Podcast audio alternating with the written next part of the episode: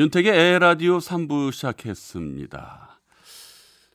정겨운 소리, 힐링되는 소리, 이런저런 다양한 소리들을 만나보는 소리를 만나다. 그리고 지나간 날들로 돌아가보는 추억 여행 코너도 거꾸로 흐르는 음악 여행 준비되어 있습니다.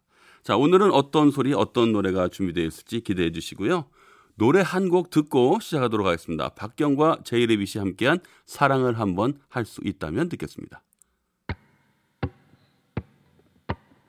사랑이란 번할 수 있다면 낱개의 짙은 색깔보다도 여러 가지를 품고 있는 무지개 같은 그대와 할래 쌓이는 시간 속에 윤택의 에헤라디오 3, 4부는 환인제약, 국민연료 썬연료, 원주 더샵 센트럴파크, 피플라이프, 유승종합건설, LG패스트샵, SGI 서울보증, 명륜 진사갈비, 대성 셀틱 에너시스, 더흥컴퍼니 주식회사와 함께해요. 소리를 만나다.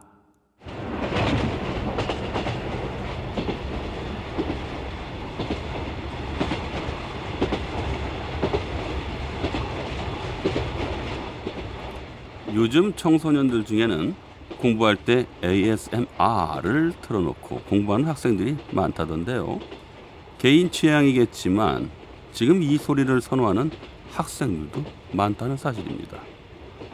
소리를 만나다. 오늘의 소리.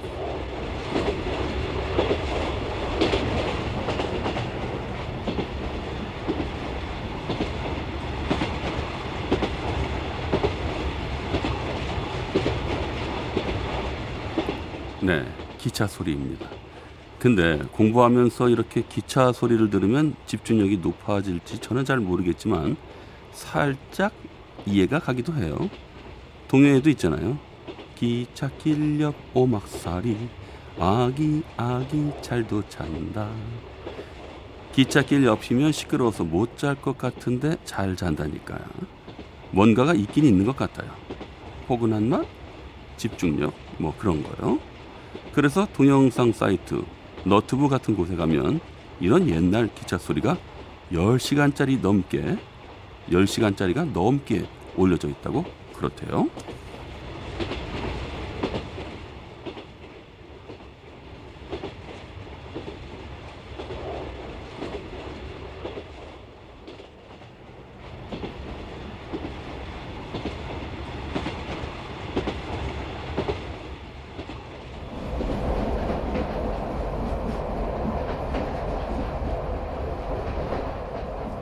네. 이번 기차는 최근 기차 같네요. 아까 거보다는 좀 조용하게 달리네요. 아무튼 공부하면서 일하면서 이렇게 기차 소리를 듣는 이유가 어쩌면 그런 마음도 있는 거 아닐까요? 떠나고 싶은데 떠날 수 없어서. 당장은 매여 있는 몸이지만 떠나는 기분이라도 내보려고. 뭐 그럴지도 모르겠어요. 아, 나도 기차 타고 가고 싶네.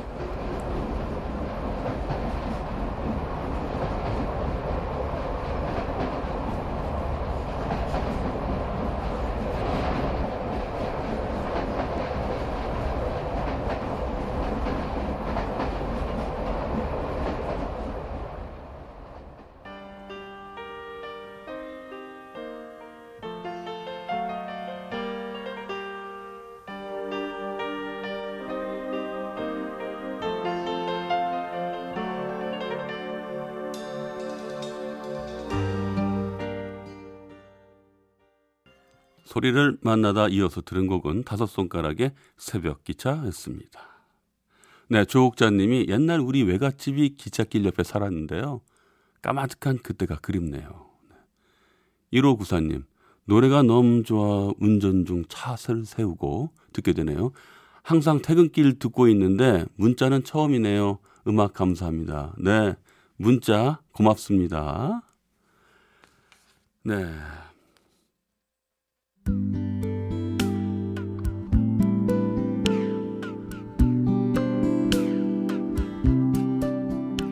거꾸로 흐르는 음악 여행.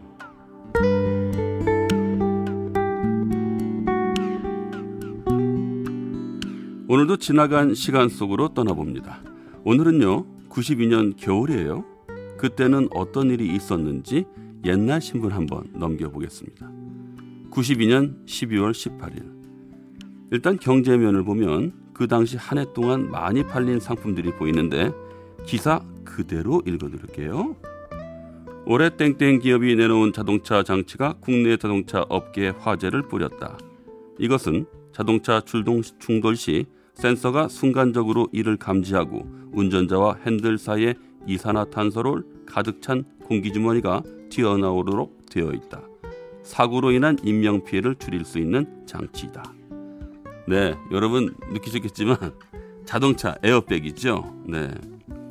나름 그때 뉴스처럼 읽어보려고 했는데 네, 비슷한가요? 92년 이때만 해도요, 에어백이라는 장치가 나왔어요. 막 이렇게 뉴스 기사로 설명하고 있는 분위기네요. 아무튼 이때부터 본격적으로 대중화가 됐던 것 같습니다. 92년에 많이 팔린 상품으로 자동차 에어백이 꼽혔고요. 그리고 그 밑에는 이런 게 보이네요. 92년 올해 초부터 시작된 노래방 특수에 힘입어 노래방 기계 12만 12만 대 이상 팔려 전년보다 15배나 급증. 네, 그래요. 이때였네요. 노래방이 처음 막 생기던 시절이요. 91년에 부산에서 맨 처음 생기기 시작해서 92년부터는 전국적으로 확산, 완전 데이트였죠. 놀이 문화가 확 바뀌어 버렸죠. 저도 맨 처음에 신기해서 가봤던 때가 기억나네요. 500원짜리 동전을 넣고요. 10분, 20분 노래 부르고. 네. 그때는 LP판이라고 해서요. LP판을 직접 DJ처럼 사람들이 직접 넣어서 선곡을 해줬습니다. 노래방 생기기 직전까지는 그냥 젓가락 장단 아니면 무반주. 기타 칠 줄 알면 완전 멋진 뿜뿜이죠. 그랬습니다. 노래방 생기고 나선 너도 나도 다 가수 분위기로 바뀌었지만 생기기 전에는 진짜 노래에 자신 있는 사람만 불렀던 것 같아요. 소풍가도 장기자랑 때 반에서 한두 명만 그리고 일단 가사를 다 외워서 불러야 되니까 들으면서 어우 쟨 역시 가수야 뭐 이랬던 기억이 나네요. 그러다가 자막 자막도 나오고 반주도 나오고 하니 처음엔 참 재밌고 신기했었습니다.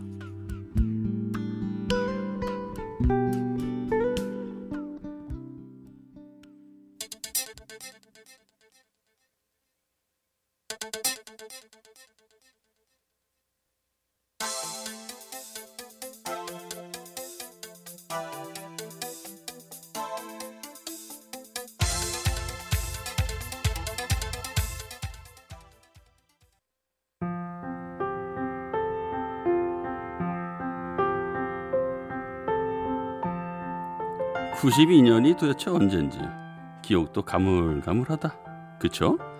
얻기제일도 깜빡깜빡 하는데 말이에요. 92년에 히트했던 드라마가 그거였어요.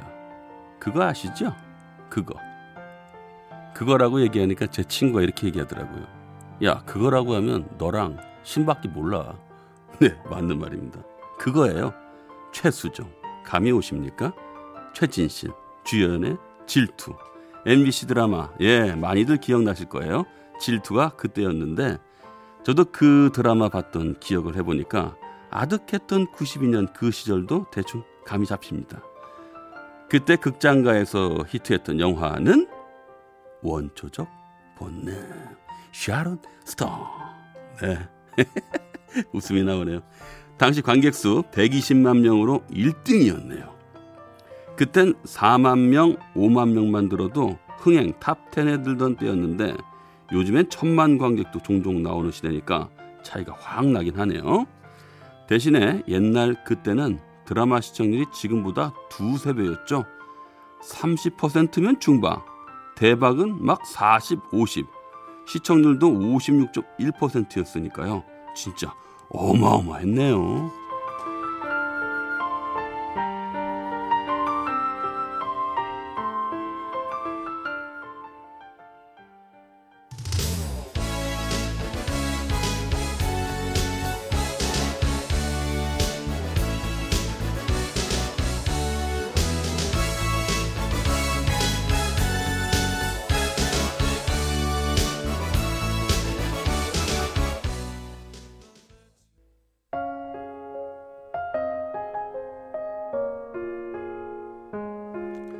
92년 당시 시청률 56.1%로 데이트했던 드라마 질투 OST 유승범의 질투 들었습니다. 질투 56.1% 대단한 기록이죠. 어 그리고 참고로 제가 우차싸 했던 당시가 어 29.3%로 기억이 나는데요. 저도 그때 참 행복했던 시절로 기억이 남습니다.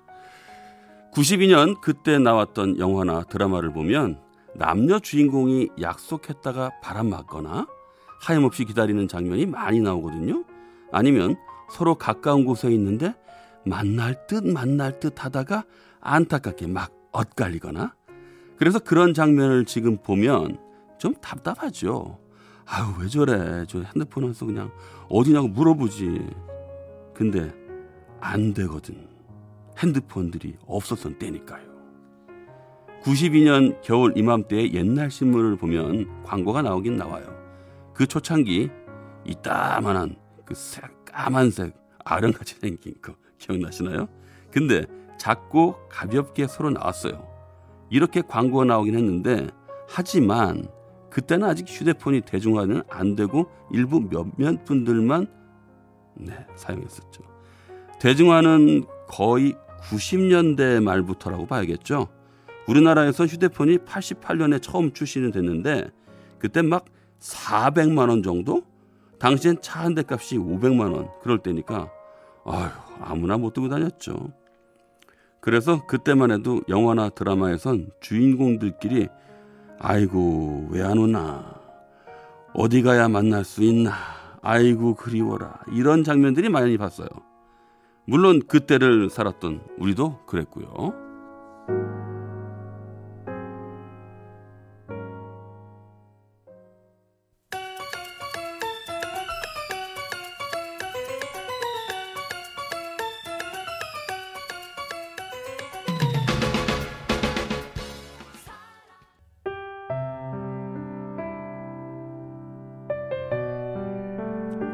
양수경의 사랑은 차가운 유혹 들었습니다.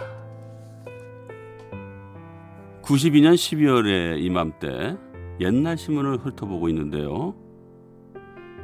92년 12월 18일은 14대 대선 투표 날이었어요.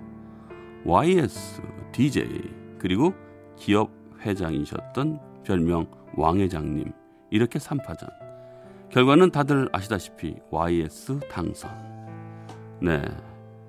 그 때였는데 그때 당시 대선 기간에 나왔던 유행한 유행어는 우리가 남이가 예 한동안 되게 유행했던 말이죠.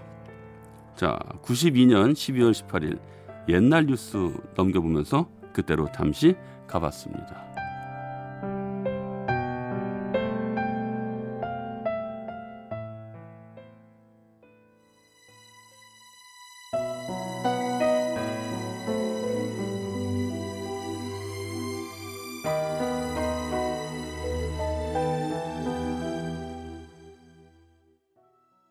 강수지의 내 마음 알겠니 들었습니다. 92년에 공감하고 계시는 많은 분들이 문자를 보내주셨는데요. 8051님, 92년에는 삐삐도 없었죠. 삐삐만 있었어도 연락됐을 텐데. 참고로 삐삐는 1994년에 나왔어요. 이렇게 문자 주셨어요. 네. 그때 기억납니다. 뭐, 빨리빨리. 이건 뭐 다 아시는 거고요. 1004, 네, 천사. 012846 영원히 사랑해. 음, 몰라 몰라. 1010-235 기억나시나요? 열렬히 35. 아, 옛날 기억 많이 나네요. 네. 자, 김정아 님. 집에 도착했는데 차에서 내리질 못하겠네요. 92년의 추억이 새록새록. 아, 좋다. 예전 추억. 네. 저도 그때 학교 한참 다니고 다닐, 다닐 때였는데 그리고 92년에 제가 군대를 갔던 것 같아요. 예. 음흠. 그때 참 한참 막 젊음을 만끽할 때였는데 아 그때 참 아쉬웠던 92년이었습니다. 저에게도요. 자 노래 들을까요? 이현우의 꿈.